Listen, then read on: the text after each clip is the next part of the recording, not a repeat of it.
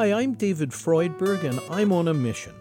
Since I was a high school intern in public radio back in NPR's first year on the air, I've devoted my working life to seeking out and disseminating knowledge that I hope will be enlightening and will benefit the lives of our listeners. But the grants we get, the generous support provided from foundations and some others, simply don't cover all our expenses. And if you like what you hear, we're asking for your help so we can keep this going. Please visit humanmedia.org and at the top of the homepage, click on How You Can Help. Thanks.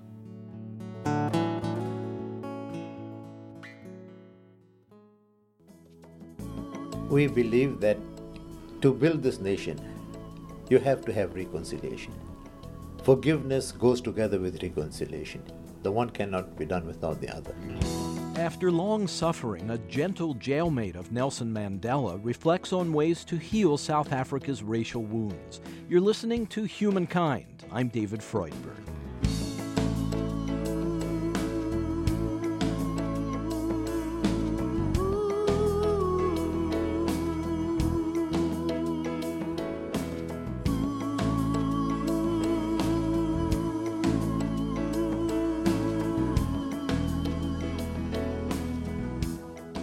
Prison to parliament, the life journey of Ahmed Kathrada embodies the remarkable transformation still being absorbed by the people of South Africa.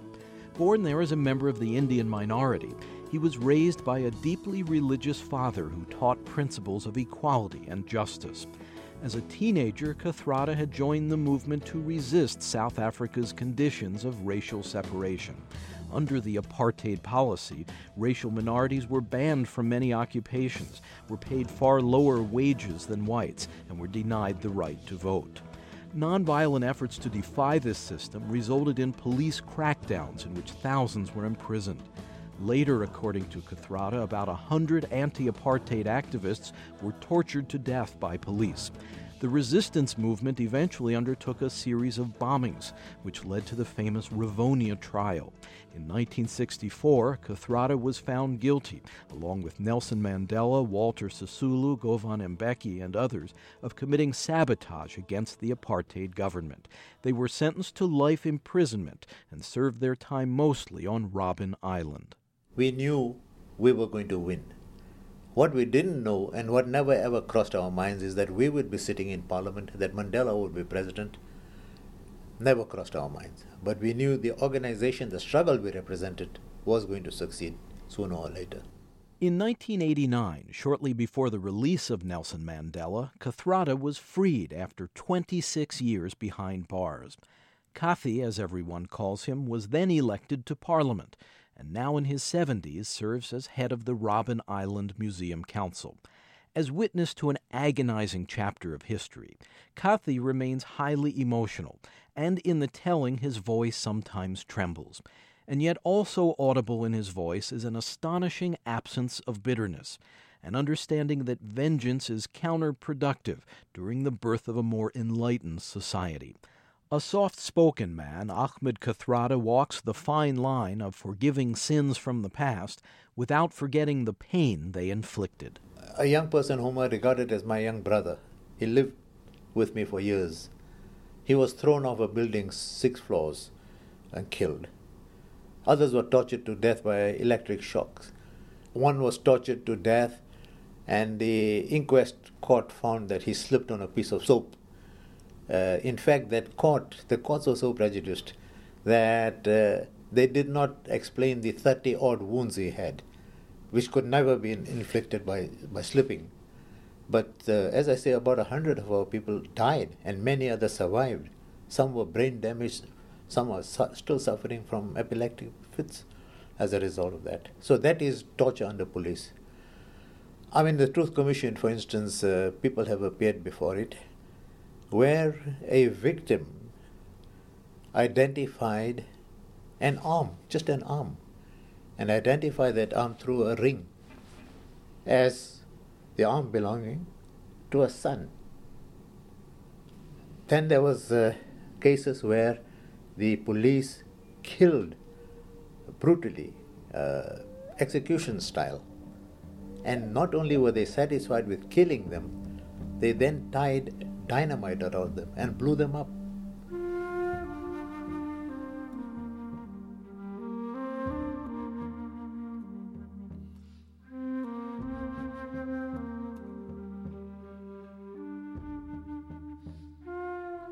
What for you were the worst deprivations of spending 26 years in prison? Well, there were many deprivations. First of all, of course, it's the deprivation of freedom, of the freedom. But then different people felt different deprivations. Uh, some may talk about food, some may talk about sports, some may talk about families. But every prisoner would say that the worst deprivation we experienced was the absence of children. Children were never allowed to visit us until they turned 16 or 18, I'm not too sure. Uh, Did you have a family? No. Uh, but the first time I held a child in my arms, and that was quite by accident, was after 20 years. Uh, so it's an unreal world.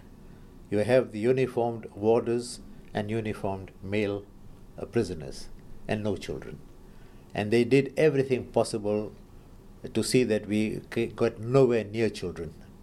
So that I, would say was the, the very worst deprivation.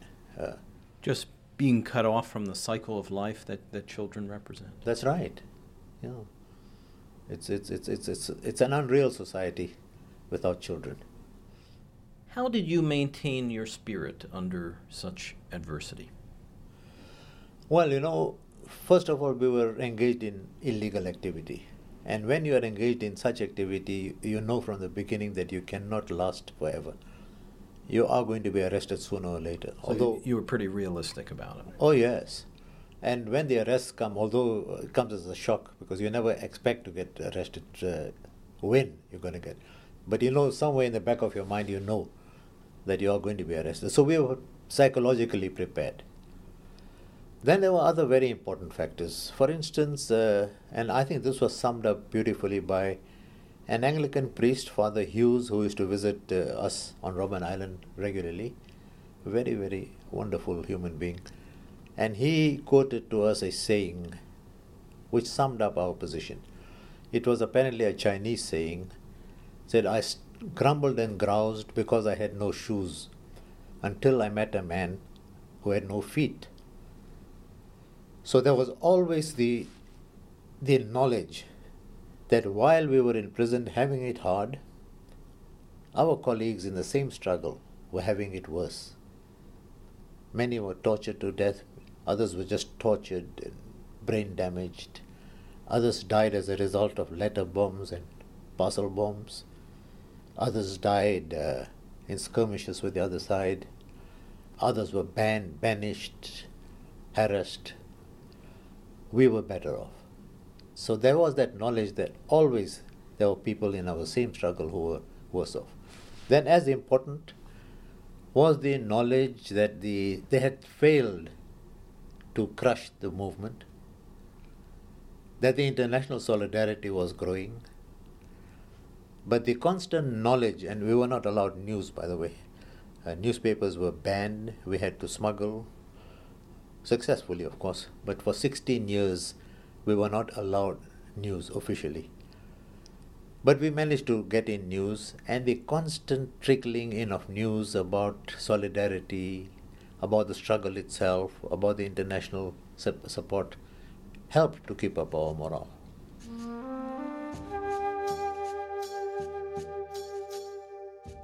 During his 26 years of incarceration as a political prisoner in South Africa, Ahmed Kathrada faced the desolation of life behind bars. In his memoir, Letters from Robben Island, published in 1999, Kathy recounts how jail officials imposed racial discrimination. Black inmates were denied even socks during cold weather, while those of Indian background like him, although seen as inferior to whites, were permitted socks but his comforts were few, and the austere jail atmosphere could be very tense. At first, it was uh, antagonistic because the guards themselves had been recruited to brutalize, to, to, to, to cow us into submission. We, of course, didn't have to take a, a decision because it came to us naturally that we are not going to submit to anything that infringes on our dignity as human beings. We will not be driven to do more work than necessary, than, than, than we could do as human beings. So we had to retain, maintain our humanity, our human dignity. But they then began to realize that they were not dealing with criminals as they've been used to all their lives, beat them into submission. They were not going to be, succeed with us. So that also changed them. Uh, we never succeeded in politicizing them, but we can claim that we humanized uh, most of those who worked with us. Their attitudes changed towards us. And now, if you go to Robben Island, uh, you'll notice right from the harbor in Cape Town and on Robben Island itself, though not as many as we would like, there are former warders who are working with us, with former prisoners, on the full time staff of Robben Island. And they're working as a team. It's ironic because, of course, they saw their job as to incarcerate and perhaps rehabilitate you, but in fact, you viewed the task as trying to humanize and rehabilitate them. And I think we succeeded in, in humanizing the vast majority of those who, with whom we come into contact. And we still maintain contact with some of them. It's a process during which, uh, by example, by talking to them, they begin to learn that these are not people with horns, these are just human beings like them with basic human needs. They come to learn from us, they listen into our discussions uh, at work. While we were working, we were allowed to talk. They came, stood near us, listened to us. Did you consciously work to befriend and relate to your guards? We had to consciously do that because we had to also have relaxation. We could not live for long years with tension. It was in our interest to have relaxed a relaxed atmosphere. So we also consciously went out of our way to establish this relaxed atmosphere.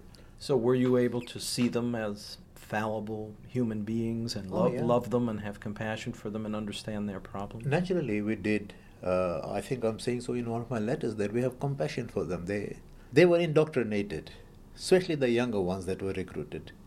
They had been indoctrinated to believe that these are subhumans uh, who jump at any opportunity to physically harm them and so forth. That's what they believed.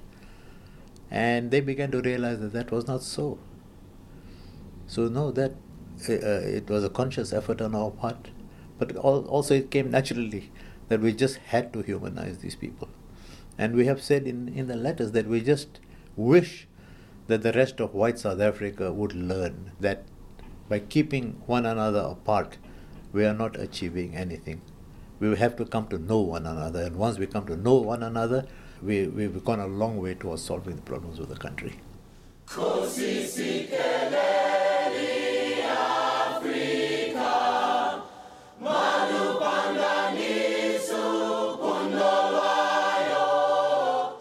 The dramatic 1994 election, in which for the first time all South Africans were eligible to vote, peacefully swept Nelson Mandela to the presidency and Ahmed Kathrada to parliament, prisoners who had now been crowned leaders. It was a hard earned victory for the African National Congress, which had led the anti apartheid cause to help the nation move into its new era and move on from old hurts, a visionary model of public hearings was adopted by the Truth and Reconciliation Commission. If you're going to have a reconciliation with the people, we've got to have a healing process. And we saw this as a healing process. Truth Commission, Truth and Reconciliation Commission. First of all, let us get all the truth from the perpetrators, full disclosure of their crimes. And that is a process towards reconciliation, as the title itself says. So we've had full disclosure. Why was it so important to have the crimes fully disclosed at a time when, in effect, you were trying to put the past behind you? You see, you just can't forget the past. Scores or hundreds and hundreds of our people have lost near and dear ones. It remains with them. Once they are able to find out, because they are asking what's happened to our near and dear ones, Here I give you an example of an arm that is found. Others, near and dear ones, have just disappeared from the face of the earth. People want to know where are they, what happened to them. Can we still exhume them so that we can give them a dignified burial? It's, it's a natural human desire. And that is why it was important. And fortunately, one after another, perpetrators of these crimes have come forward. Not all of them, naturally. We would have liked to see all of them come forward. They haven't. But many have come forward, and one admires them for having come forward and, and admitted to crimes and identified graves where they buried people, uh, identified places where they blew up people. People said, We were responsible for this. We did this, that, and the other. We tied dynamite. They also pointed fingers at the rulers of the day. But unfortunately, the rulers, President de Klerk, came before the Truth Commission and said, I did not know. Which is just not likely, unlike what Mandela did uh, in our trial. He addressed the court and took responsibility for everything that was done, for everything that we were charged with. Whereas the other side betrayed the foot soldiers. And that is why there is so much bitterness among the rank and file of the, of the police.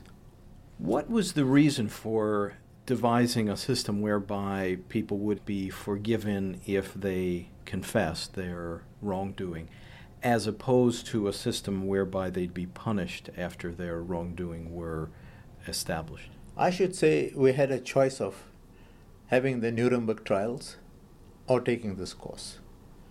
Nuremberg trials would have put a few people into prison. To what end? When it does not contribute towards the healing process. People who, who, who are after revenge may feel satisfied emotionally that we have put these people into jail. It doesn't help. In many cases, uh, after the uh, perpetrators have given evidence, families have got together, embraced one another, have started visiting one another, uh, asking for forgiveness. Now, one can go on and on giving examples of that where reconciliation has taken place uh, at an individual level. There was a case in Natal where uh, a captain had been sentenced to death and commuted to life imprisonment. And in those days, uh, before 94, he has come out of prison. And among the first thing he did he was, I think, uh, found guilty and sentenced for killing about a dozen people. Among the first thing he did is he went to the families and asked for forgiveness. In many cases, people have accepted his forgiveness.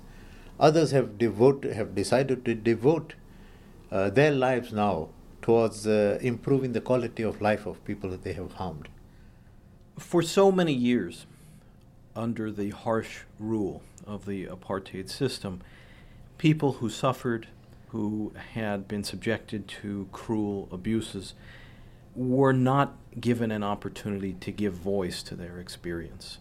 The Truth and Reconciliation Commission offered a context in which it was appropriate, it was necessary for people to bear witness and testify to the difficult experiences they had had. Was that itself a healing opportunity? I'd like to believe it, it, it has. You had the choice of giving this uh, opportunity to perpetrators and victims to come forward, or not giving them that opportunity at all, where victims are going to harbor this till it wells up and it can explode into anything one day. We had to choose this route, which to our mind uh, would contribute towards the healing process. Naturally, it's too early to assess what the Truth Commission has achieved. It's for history to be able to assess uh, really how much it has achieved.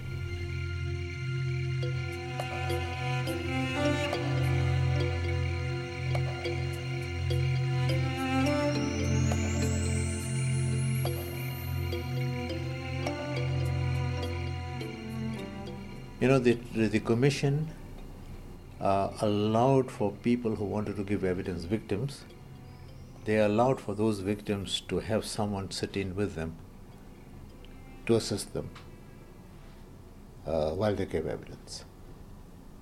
I was asked by a friend of mine who was very severely tortured, but uh, who also spent 18 years with us in prison, to sit with him. Now, he's a close friend of mine whom I've known long before we went to prison. In prison, during the 18 years that he spent there, and after we, he came out, after we came out, and we are still great friends, he never disclosed the extent of his torture. He did not even want to give evidence before the commission. We had to persuade him because it was quite an emotional thing for him. And uh, it was the first time that I heard from him the extent of his torture. He came into prison a very full of anger, full of feelings of revenge. But we had, had long discussions in prison and of course he, he overcame that difficulty. But to get him to give evidence before the Truth Commission was a very difficult thing. And then I saw the reason why. For the first time he disclosed the electric shocks he got and all that. But he never talked. He never gave any information to the other side. And what was most touching is uh, at the end of his evidence, he asked the Truth Commission to be allowed to make a statement, which he did. And he asked the Truth Commission and colleagues to forgive him, to forgive him because under torture, when he could no longer take it, he screamed. That was the most touching thing. So there were other cases like that, but this I'm citing because I sat in with him and he's a close friend of mine. In fact, he accompanied me on this trip. He asked forgiveness simply just because he screamed. Because he cried out. Yeah. There was another one, also a colleague. I, I did not attend his particular uh, hearing, but again, he never told us what had happened to him until the Truth Commission. He was held out of the window, 10th floor window, by his feet and told, talk, otherwise we cannot let you go. Uh, he didn't talk.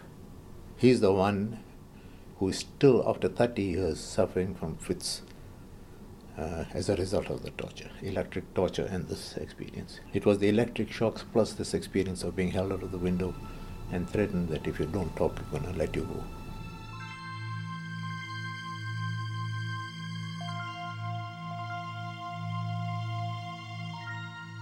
It is astounding that South Africa's recent transition from apartheid to equality has managed largely to avoid the cycle of violent reprisals so common in other troubled regions.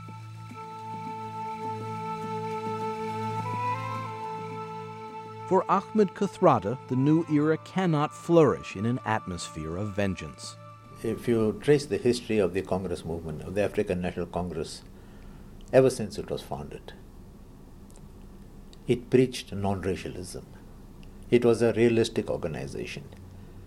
Uh, its leaders, although conservative, moderate leaders in the beginning, knew that after all the dust is settled, white and black will have to live together in South Africa.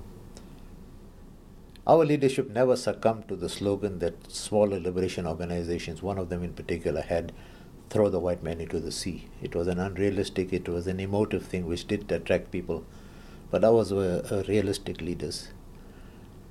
Uh, so philosophically, the philosophy of our organization believed in reconciliation, believed that we have to forgive in order to concentrate on the on our priorities, which is to, to build the new country, the new nation. That was absolutely. And then from the practical point of view, purely from the practical point of view, everything in South Africa was controlled by whites. The top echelons of the civil service. And as you know, no country can last for a day without the civil service. So you had the civil service, the army, the police, the industry, agriculture, the mines, everything was in white hands. We could not build a new nation without the whites. So, practically, too, it was uh, absolutely important to, to have reconciliation.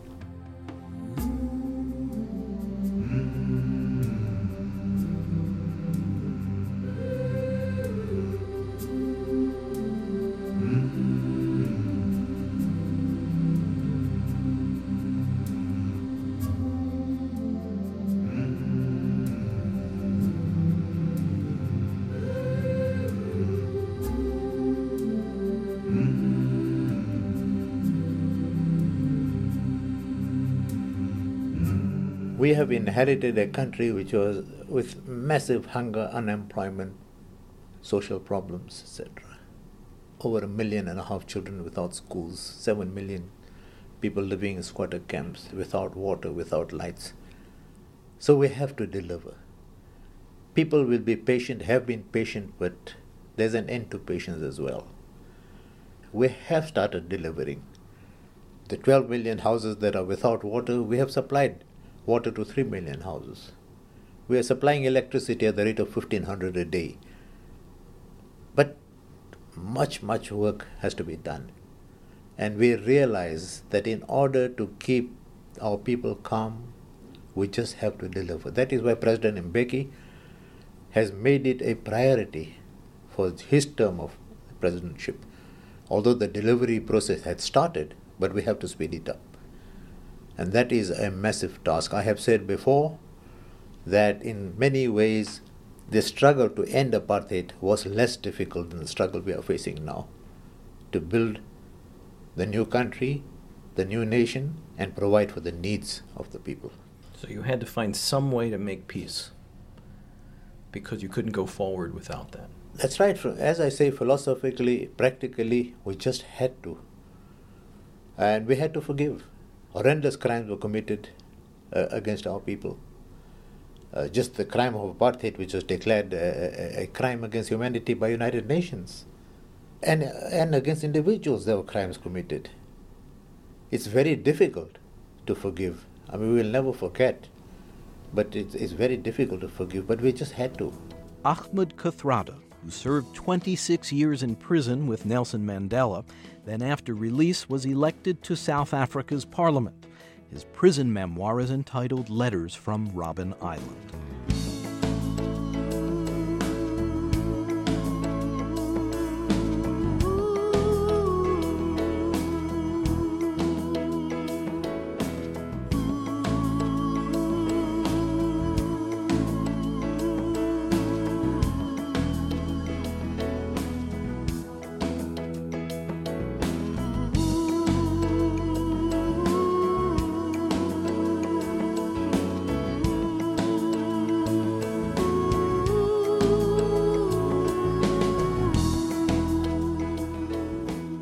Listening to Humankind. I'm David Freudberg. Our program is presented by Human Media in association with the Network Incorporated.